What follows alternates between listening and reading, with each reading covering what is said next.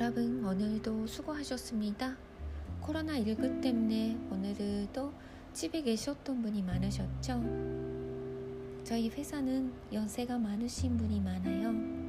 그래서 도쿄에서 되도록이면 외출 차지하라는 발표가 나오자마자 전 직원 모두 자가 격리가 됐어요.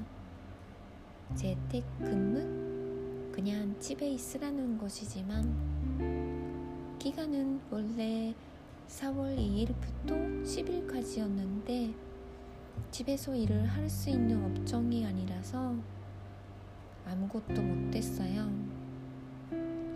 그리고 이번에 긴급 사태 선언이 아, 나왔으니까 길어질 것 같아요.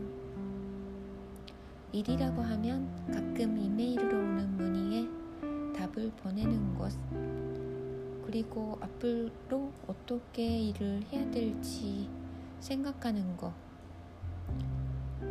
그런 거예요. 그래서 그동안 하고 싶었던 일들 하려고 해요. 뭐 일을 공부도 해야 되고 블로그도 쓰고 싶고 친구랑 온라인으로 수다 떨기도 하고 싶고 어쩐전리 한국 드라마 보기, 책 읽기 등등. 그런데 음, 지난번에 어머니 생신이었는데 친존집도 못 가니까 꽃다발 보냈어요. 그랬더니 택배가 도착하자마자 전화해 주시고 사진도 예쁘게 찍으시고 보내줬어요. 기뻐 주셔서 저도 기뻤어요.